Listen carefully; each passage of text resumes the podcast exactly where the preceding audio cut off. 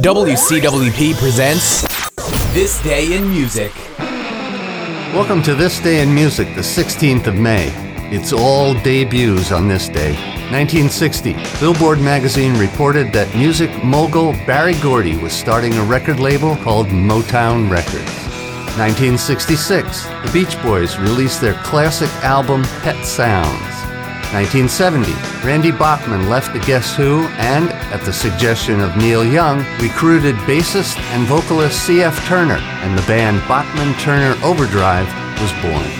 1980, Alabama released their first RCA Nashville single, Tennessee River, soon to become their first number one hit single on the country charts. 1983, Michael Jackson debuted The Moonwalk on TV at the Motown 25th Anniversary Special. And that's it for this day in music.